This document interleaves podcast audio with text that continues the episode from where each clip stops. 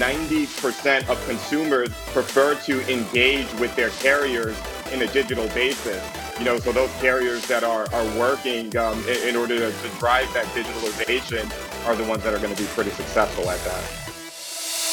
Welcome to the Insurance Innovators Unscripted, the show dedicated to innovation in the insurance industry. Each episode, you'll get a dose of thought leadership from the industry's top business minds, influencers, innovators, and executive leaders. If you want to transform your corner of the industry and exchange innovative ideas, you need to subscribe to this podcast. Now, here's your host, Abel Travis.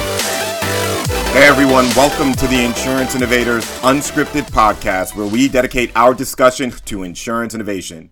Hey, happy 2021, everybody. You know, this is a surprise episode, and as you all are aware, you know, I put the show on hiatus for about the past year and a half or so.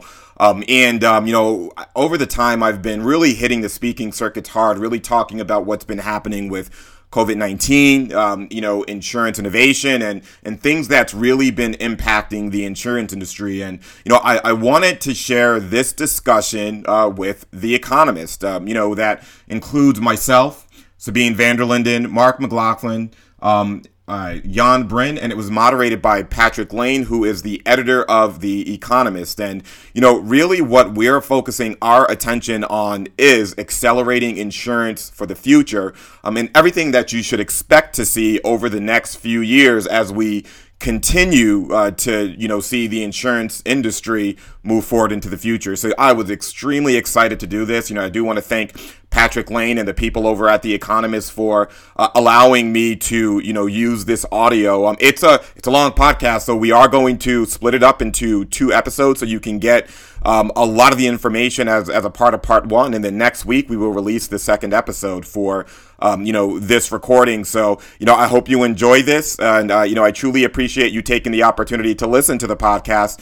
And here you go. Hello, everyone. My name is Patrick Lane. I'm Deputy Digital Editor at The Economist.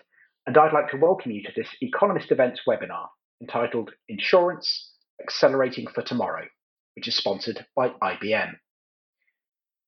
The insurance industry, like many others, is undergoing profound change Technological shifts have changed the expectations of policyholders. They've created new opportunities for those insurers, whether they're established or new entrants, that can exploit them best. And they've amplified the need for everyone to speed up digital transformation. Changes in the wider environment are forcing a rethink too, whether that's the pandemic, climate change, or simply the arrival of more people who live in developing countries in the middle class as they get richer and thus become potential customers of the insurance industry. Now, meeting these challenges will require insurers to develop new capabilities that improve customer offerings and experiences, and the ability to, de- to deploy those capabilities at speed and at scale. Artificial intelligence and cloud computing are doing just that, empowering insurers to market new experiences and new products that customers can trust and to do so rapidly and securely. Luckily, I'm joined by an esteemed panel of industry experts to discuss the ins and outs of all this. And on our panel, we have Jan Bry, who's the head of business innovation and a board member at AXA Next. Sabine van der Linden, who's the co founder, chief executive, and managing partner at Alchemy Crew. Abel Travis, the Vice President and Head of Fundamental Underwriters at AF Group, who also hosts the Insurance Innovators Unscripted podcast, and Mark McLaughlin, who's the Global Insurance Director of our sponsors, IBM. Uh, welcome to all of you. And before we go any further, I thought it might help if you introduce yourselves briefly to people who are tuning in, um, just for 20 or 30 seconds or so. Uh, so, Jan, can we start with you? With pleasure. So, hi everybody. Very happy to be here with you. So, I'm Jan Bry. As you can hear uh, from my accent, I was uh, born and raised in France. Um, I started my career uh, in a digital agency that I founded in, in France before joining AXA at the beginning of the 20th, 21st uh, century. Uh, and um, there I basically worked uh, at the French headquarters to start the beginning of the digital transformation journey at AXA, then joined the group as head of uh, digital transformation, and then spent uh, four years uh, in Asia, uh, accelerating on our uh, transformation there in various countries from China to Southeast Asia.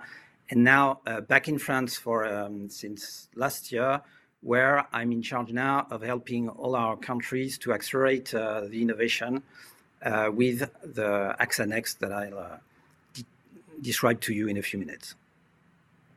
Glad to be with you. Sabine, would you like to go next? Yes, uh, I'm Sabine van der Linden, and I'm French too. Ian, but I've been living in London now for 30 years. I've been working in insurance for 23 and I have also been setting up an accelerator, a really well-known accelerator um, during the course of the past five years. Uh, last year, I set up Alchemy Crew to help insurers accelerate their ability to partner with young ventures and growth ventures within the insurtech space. And Abel? Hi there. Uh, my name is Abel Travis, and I am the Vice President of Fundamental Underwriters, a company of AF Group, um, as well as the host of the Insurance Innovators Unscripted podcast. Um, I'm also uh, a mentor and advisor to InsurTechs, um, and uh, you know I am glad to be here to talk about this topic. I'm Mark. Thank you. Mark McLaughlin. I'm the uh, lead strategist for IBM for the insurance uh, industry, including both uh, life and, and non life players, uh, as well as uh, pensions and group benefits providers. Um, we cover uh, IBM's activities around the world, bringing together IBM's hardware, software, services, cloud, and business partners to solve insurance industry business problems. I've been in this role for a while. Uh, I've spoken with insurers around the world, and uh, I'm really appreciative of our uh, you know diverse and, and worldwide experience panel today, as well as the time of uh, all of our listeners. Thanks for joining. Well, thanks and welcome to all of you. I thought we might start by thinking about the, the customer, whether it's a consumer or a commercial customer, and the way that their expectations have been shaped by changes in, in technology and increasingly being changed by the experiences they're getting from other industries. It's most obvious with consumers, but it's probably true right across the board. And and also, if we could touch on how the the changes in the external world, in particular the pandemic, may have speeded up the expectations that customers have of the industry. Um, who'd like to start? Maybe Abel. Maybe we could. Maybe you'd like to take that one first. Absolutely. Thank you, Patrick. You know, when, when I think about what's been happening, um, even prior to the pandemic, you know, one of the things that I always remembered is uh, this whole thing around travel. And, and I would use things like my mobile phone to go on and, you know, to, to book my, my flight. Um, and then as I land, I'll book an Uber in order to go to my Airbnb, right? And that was before the pandemic. And that's the impact that technology has had even before that time. But as the pandemic and COVID 19 hit, um, you know, everything has translated and transferred into being digital. So people now 100% shopped online. People then went from shopping to having to have their education online, as well as working and having their work environment be a virtual environment. And what we saw due to the transformation that was occur that, that occurred due to the pandemic was organizations that already had their digital transformation strategies has actually accelerated quickly. Um, and those that did not have their digital transformation strategies in place have started to lag a little bit and, and, and was a little behind um, in terms of their growth and their ability to transform with, with what the pandemic brought. You know, uh, so so as I think about the shift um, prior to um, into 2020 and beyond, um, right now 90% of consumers, when we think about the insurance industry, prefer to engage with their carriers in a digital basis you know, so those carriers that are are working um, in, in, order to, to drive that digitalization of their capabilities are the ones that are going to be pretty successful at that. And Jan, can I ask you, how's this paralleled on the on the commercial side with commercial customers? Well, I think uh, first it's uh, suffice to see uh, this meeting and how we organize. It's a virtual meeting, obviously, and now uh, all our uh, almost all our meetings are virtual. And um, it's not only for individuals, but of course, corporate SMEs now they're looking at services uh, that help them uh, uh, interact directly digitally with their uh, distributors with their and their insurers. I think the the big difference, uh, the big acceleration that COVID has uh, brought is that that there's no exception allowed anymore for insurance not to be able to serve its customers digitally. Maybe a few years back, some insurers was still a bit lagging and considering that yeah, this is a, an add-on but now this is at the core of the, uh, the interaction with our customers and the corporate uh, um, as well. Exactly the same for our commercial lines. Sabine, how do you see this from from your perspective, from from the from the venture world? Where is this is this something that newcomers are able to do more than or more nimbly than existing than existing insurers? Who's best placed to uh, to, to meet those expectations? Do you think? So, to answer your, your questions, um, I think we, we need to also understand how the um, the startup look at the problem. So many startup, and particularly when you start looking at the unicorns we see um, out there, and we have now quite a few unicorn within insurtech, which is nice, copying the fintech um, um, stream. They are looking at the customer as a, as a group of millennial, often and and Gen Z, and when they look at the statistic, they have realized very early, which was probably five years ago when I started working with them, that they will represent around 66% of the working population in 2030. So when I look at the problem from um, a lot of the mega big insurtechs which are there, they are looking at the problem for sure completely digital. So they have transformed their um, engagement and the way they um, design the customer experience to make it fully digital end to end. They also have understood that a lot of those um, millennial, Gen Z, this new customer segment, because they don't care much about um, financial services or insurance, they need to be served very easily with convenience. Um, and also they need the trust and transparency from the carrier they're engaging with. And so what they have done is create um, processes, engagement, which are highly transparent, very engaging, very available very much on the mobile device uh, to drive more than one engagement per year. And so um, often also had a lot of value added services to serve um, those new customer segments. Mark, how's this showing up in the requests that insurers are making of uh, of you? You know, as a, as a as a supplier of IT services to um, to insurers.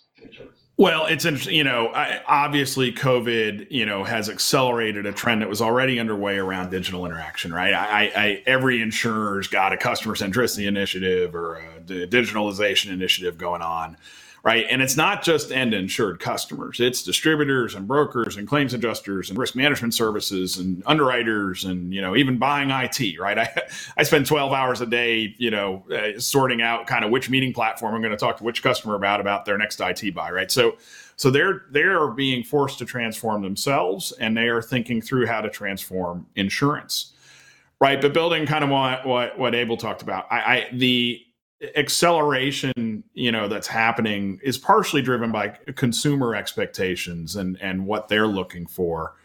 But a lot of insurers have reacted to that by sort of trying to digitize what they've got right? It's taken taken that process they've got today and trying to make it a little bit more digital. It, it's optimization. It's it's getting it online or in mobile platforms and there's pitfalls in that right? You know you, you, you take a claims form and you put it online. And you know i've seen this where you know the third question on on the on the app was you know did somebody die in the car accident you were just in? I i don't think a slider bar is the right interaction for that model right? I, I the, the the companies that we see making sort of beyond incremental progress the ones really you know jumping are, are doing more what sabine talked about right? It's it's it's taking a startup look, but taking the the the heft and the um, you know the the experience and the risk knowledge of a major insurer and rethinking how insurance looks from the end insured's point of view. Right? It's providing better advice so that you don't talk to your insurer just once a year.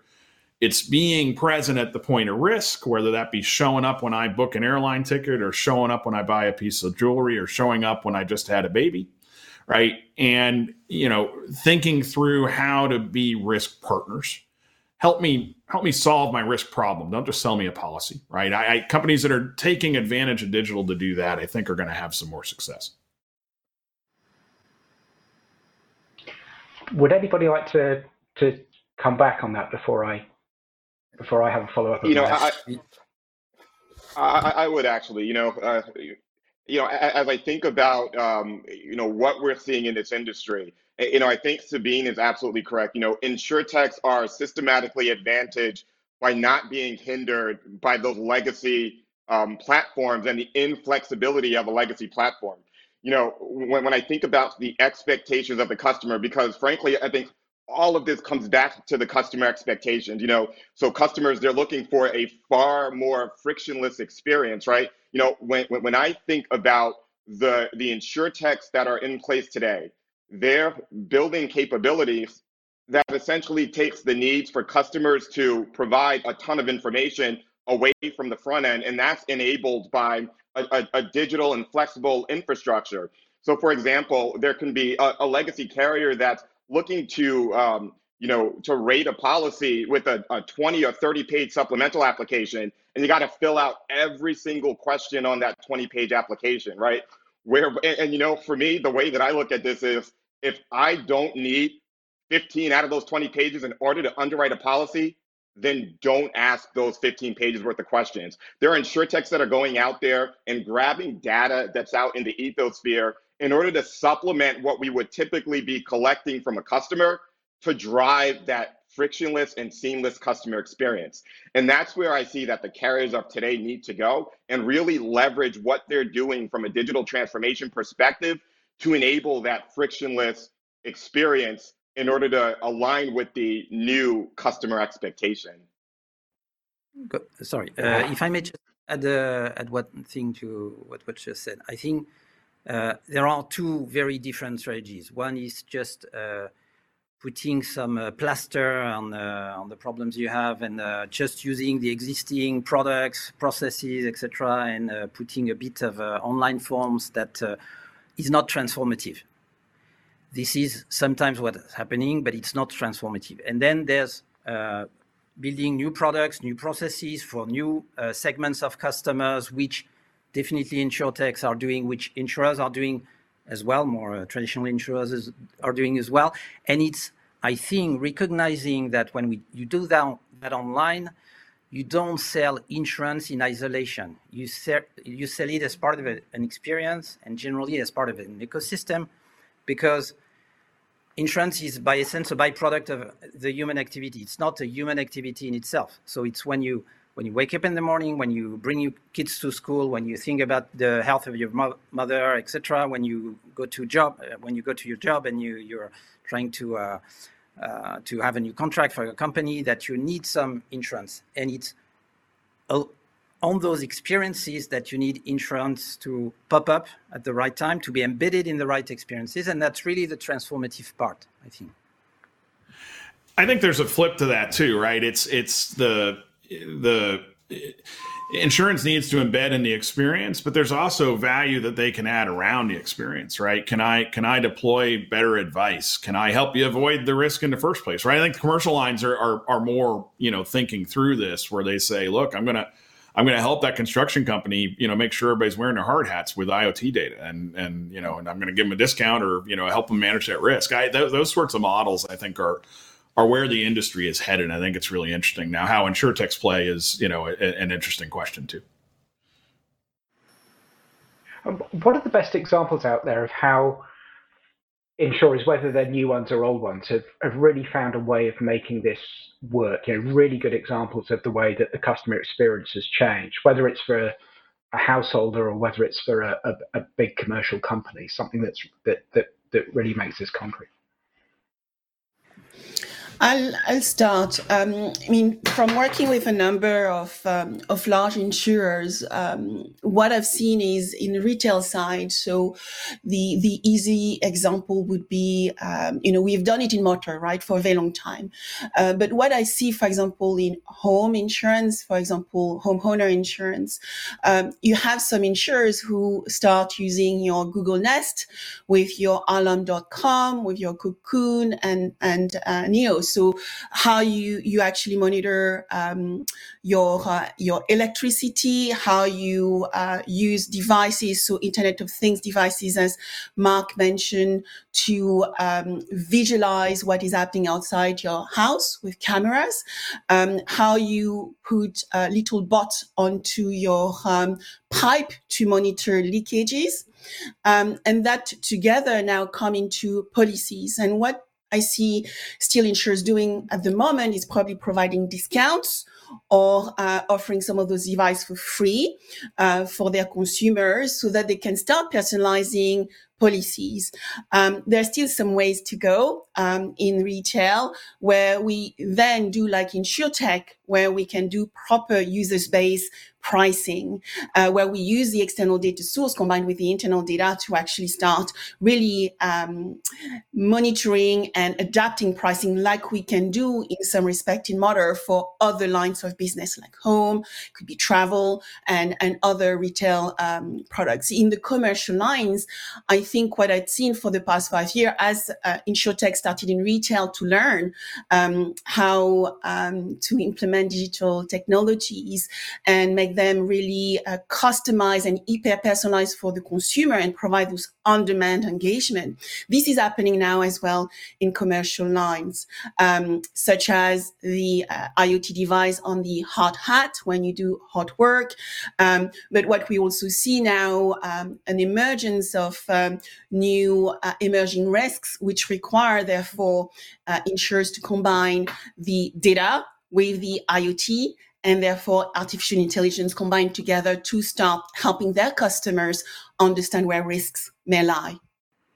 It's interesting you mentioned IoT. So this is my IBM provided watch, right? We self-insure our health in the you know expensive and complex U.S. healthcare system, and and you know I'm I'm paid by premium reduction to meditate you know 30 times a, a, year right so i mean you know they, they clearly are trying to manage the risk and, and make it you know helpful for me to do so right Whereas if they'd said, "Hey, Mark, here's your tracking device," right, that would not have gone over so well. So, you know, you know, Mark, um, I, I, I, I want to agree. You know, because as I think about, you know, what, what you and Sabine are saying, um, in this space, you know, I think we are starting to see things become much more connected. And, and I hate to you, you know, throw out that term ecosystem, but there is more sort of an ecosystem environment that that we're starting to see take shape. You know, so think about things like a dog walker, for example. Um, you know, that that may need potential pet insurance for their dog, but if they're walking, right, they're also doing things in order to support their health, right? So there's an opportunity there to say, hey, you know, that individual is exercising a little bit more because they're out walking their dog. So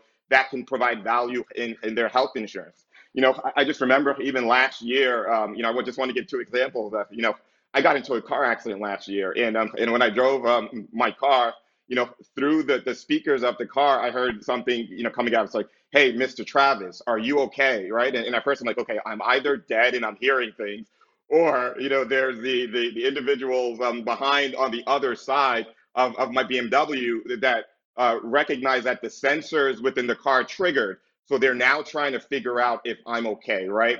And you know what what that's done was it actually sent that information to me to the data in the car and then my insurance organization was able to pick that up to determine where, or, or pick that data and information up to determine where um, the the damage was that was occurred in the car. I was able to pick up my mobile phone as, as I talked about a little bit earlier. You know, take a picture, and then it ran the scenario in the background using artificial intelligence and vision analytics um, in order to help to really get a clear assessment as to what the potential damage was, was going to be to the car. Really, all sort of working together with the sensors that was in the vehicle and also that vision analytics app um, that, that, that, that was deployed through my insurer um, in, in order to make that happen. And, and then, you know, the, the, the last thing that, that, that I want to mention around this is, you know, when, when we think about um, environments that are in place to help to drive the mitigation of claim, especially with things like workers' compensation. You know, here on, my desk, I, I have uh, an IoT wearable band from from MakuSafe as an example, where you know it, it picks up uh, some of the environmental issues, or if there's let's say water pooling, or if there's like a near loss or, or so, it collects that data um, in order for insurance uh, uh, insurers and carriers to be able to use that data to be more flexible in the way in which they offer uh, benefits back to that policyholder, while at the same time helping the policyholder mitigate losses over time, right? You know, so uh, that's where I, I see uh, a lot of just real world opportunities. And it doesn't necessarily have to be truly driven by the insurance industry, but when it comes to the data and the, uh, and the ability to analyze that um, and bring that back into our industry is where it can really be used to transform what we're doing, um, uh, you know, across insurance. Yeah, I, I think um, what I wanted to mention is uh, definitely um, the usage of data is creating not only our the ability to change the pricing of the product, to change the, the way you provide the guarantee, etc., but also is adding a lot of new services uh, beyond insurance. And we have examples of that in uh, health, typically, uh, where during COVID uh, we had uh, uh, 8 million customers that were able to access teleconsultation, symptom checkers, a lot of additional services that we didn't really promote before to that extent and that are now part of uh, what is a, a health insurance. Um, and on the on the commercial lines, uh, when you think of uh, how uh, we help not only assess the risk but prevent the risk, the industrial risks through uh, geospatial imagery, uh, through um, external any type of external data, and helping our underwriters, and also giving that kind of data back to the customer to uh, alert them on climate changes, on things like that, on the flood risks, etc. We're moving into a world of uh, much more continuous insurance and additional services on top of the, um, the core uh, product. Are policyholders completely on board with this, though, especially at the at the personal level? I mean, one can see the benefit to the insurer from be, being able to get uh, a lot more data a lot more quickly, whether it's by observing behavior or by getting data from all, the machines that we that we carry around with ourselves. But when you're dealing with really quite personal customer data, how big a problem have insurers got to convince policyholders that sharing this information with them is is is really in in their interest too? You know, where does where's the where's the balance between the benefit to the consumer and or, or the the customer and concerns about about privacy? I mean, could be could be also be could be commercial uh, commercial confidentiality as well as as well as personal privacy. But I suspect the personal the personal issue is uh, is a more pressing one you know, it's funny. I, I, I, react to the previous conversation and I say, if I'm an insurance company, I've got to have access to that data, and I don't own all of it, and I'm never going to own all of it. Right? And the insurtechs aren't either. Right? I've got a partner, and buying buying an insurtech, you know, is is ultimately not going to not going to solve that problem for you. And you know, I think the marketplace experience has demonstrated that to date. I, I but when you pull that data in and it could be non-discrete data right we've got the ai tools to start making sense of video i can I can tell whether somebody is smoking in a you know in a, in a video or not, and that affects obviously their their life and health risk, right? I can tell you know a lot about driving behaviors and even psychographics, right? I can I can predict. You give me three thousand words you've written, I can make a reasonable assumption about how you look at risk and how you emotionally react to pitches, right? So it's an interesting environment. The trust though is huge. You know, insurers spend billions of dollars in advertising. They've got to protect that brand and and they've got to not only do prove that they are providing value in return for that data and prove that they are being responsible stewards about opt in.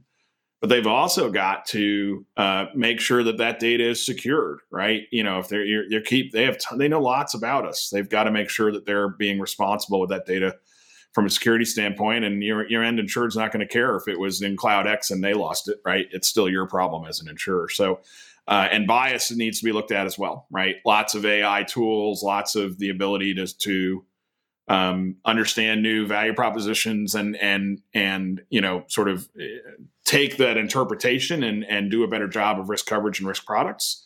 But if you're not really careful, right, you're going to introduce bias into that. That's going to be very hard to defend and, and should not be defended, right? So, so it's it's a lot of issues that open up. That haven't been said. I think people are willing. If you you give them a good offer, I think they're willing to do it, right?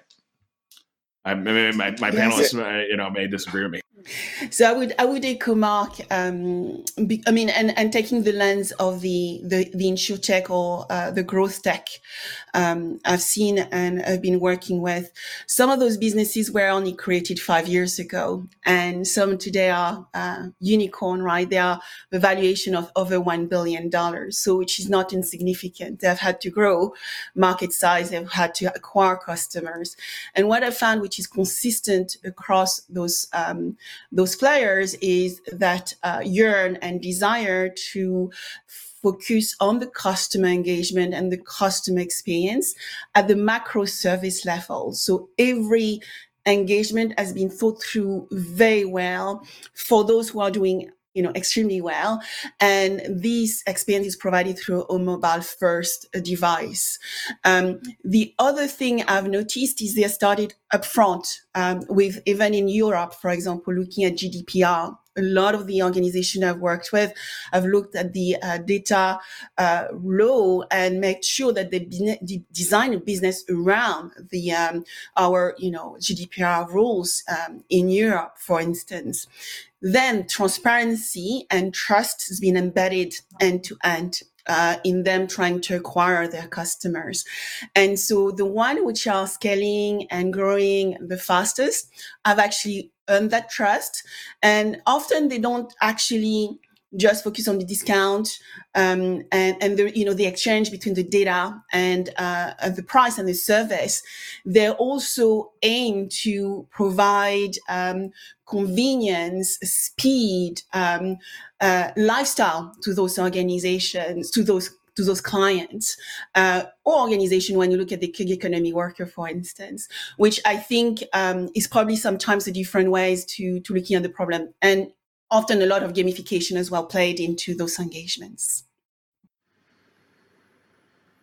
Yeah, you know, I I, I also wanted to add, um, you know, so there's a, um, I think there's a technological component to to the question that you asked, Patrick, but also I just want to say that there's just a human element that comes down that all of this comes down to as well, and I just want to give a real concrete example of, of something that that we've been working through, you know, and, and it's around auto telematics and and having uh, camera devices that's collecting data, let, let's say in, in large, whether it's trucks or buildings or, or, or, so on. And, you know, when, when you got down to it, what some of the employees decided to do was either put a hat over the camera so it, it can't necessarily see what, what's happening with, with inside the cab, or essentially figure out if there are ways to turn that device off, right?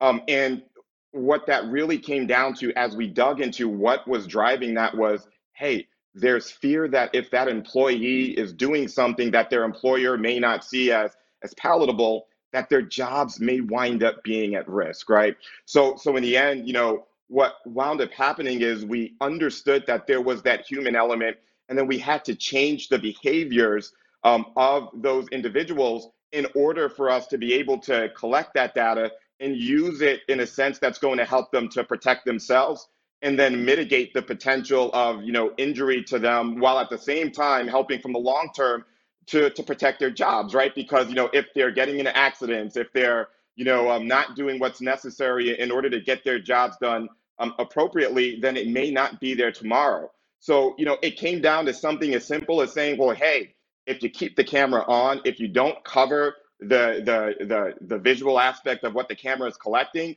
you'll wind up getting access to a reward uh, system, something as similar, as, simple as a Starbucks rewards car, right? Change the behavior of these drivers. And it's amazing, right? To think about the fact that that really had nothing to do with the technology. There's a human element to everything that that that in terms of how we engage with with employees at that level. But then the data that we can collect and use can really help to drive the the way in which that can be used to uh, transform how we offer these products and services, and then potentially help our, our policyholders to mitigate, um, you know, some of those potential damages, uh, you know, w- within their own organizations.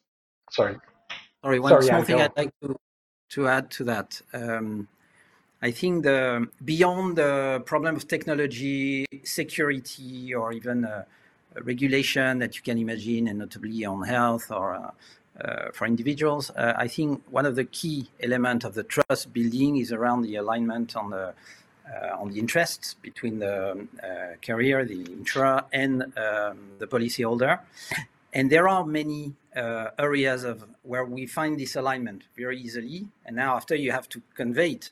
But one example of that is um, in claims. When you use AI to actually you capture more data and you use AI to identify early whether a customer wants would prefer a repair or a cash settlement and uh, uh, accelerate the settlement of a claim. It's in the interest of the the uh, the policyholder and can perfectly understand that. And we have many opportunities like that, um, which uh, I think we're we're all um, uh, trying to to figure out. It's a learning uh, curve between the customers and the insurers, but there are many many opportunities with the same alignment. We have the same thing on health, for example, where um, we have um, an interest in reducing the cost of claims, obviously, and increasing the prevention and uh, triaging better the customers. And even in uh, many cases, we're building vertical integrations. We're acquiring clinics so that we can um, uh, direct people to the uh, right uh, health centers at the best cost for them and for us. So it's a good alignment. Also, it's a good uh, value for money for both parties. And I think if we can honestly promote that, uh, that's a good use of, uh, of the data.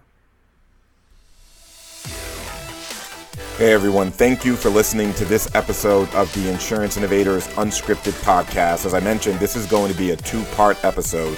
Uh, the first one, I hope you got a lot out of it. You know, the insights that we've been talking about in regards to accelerating insurance is really going to help folks understand what's been happening in this industry. But don't forget to tune your uh, whatever platform you're using next week in order to hear that second part. Thank you, and I'll see you next week.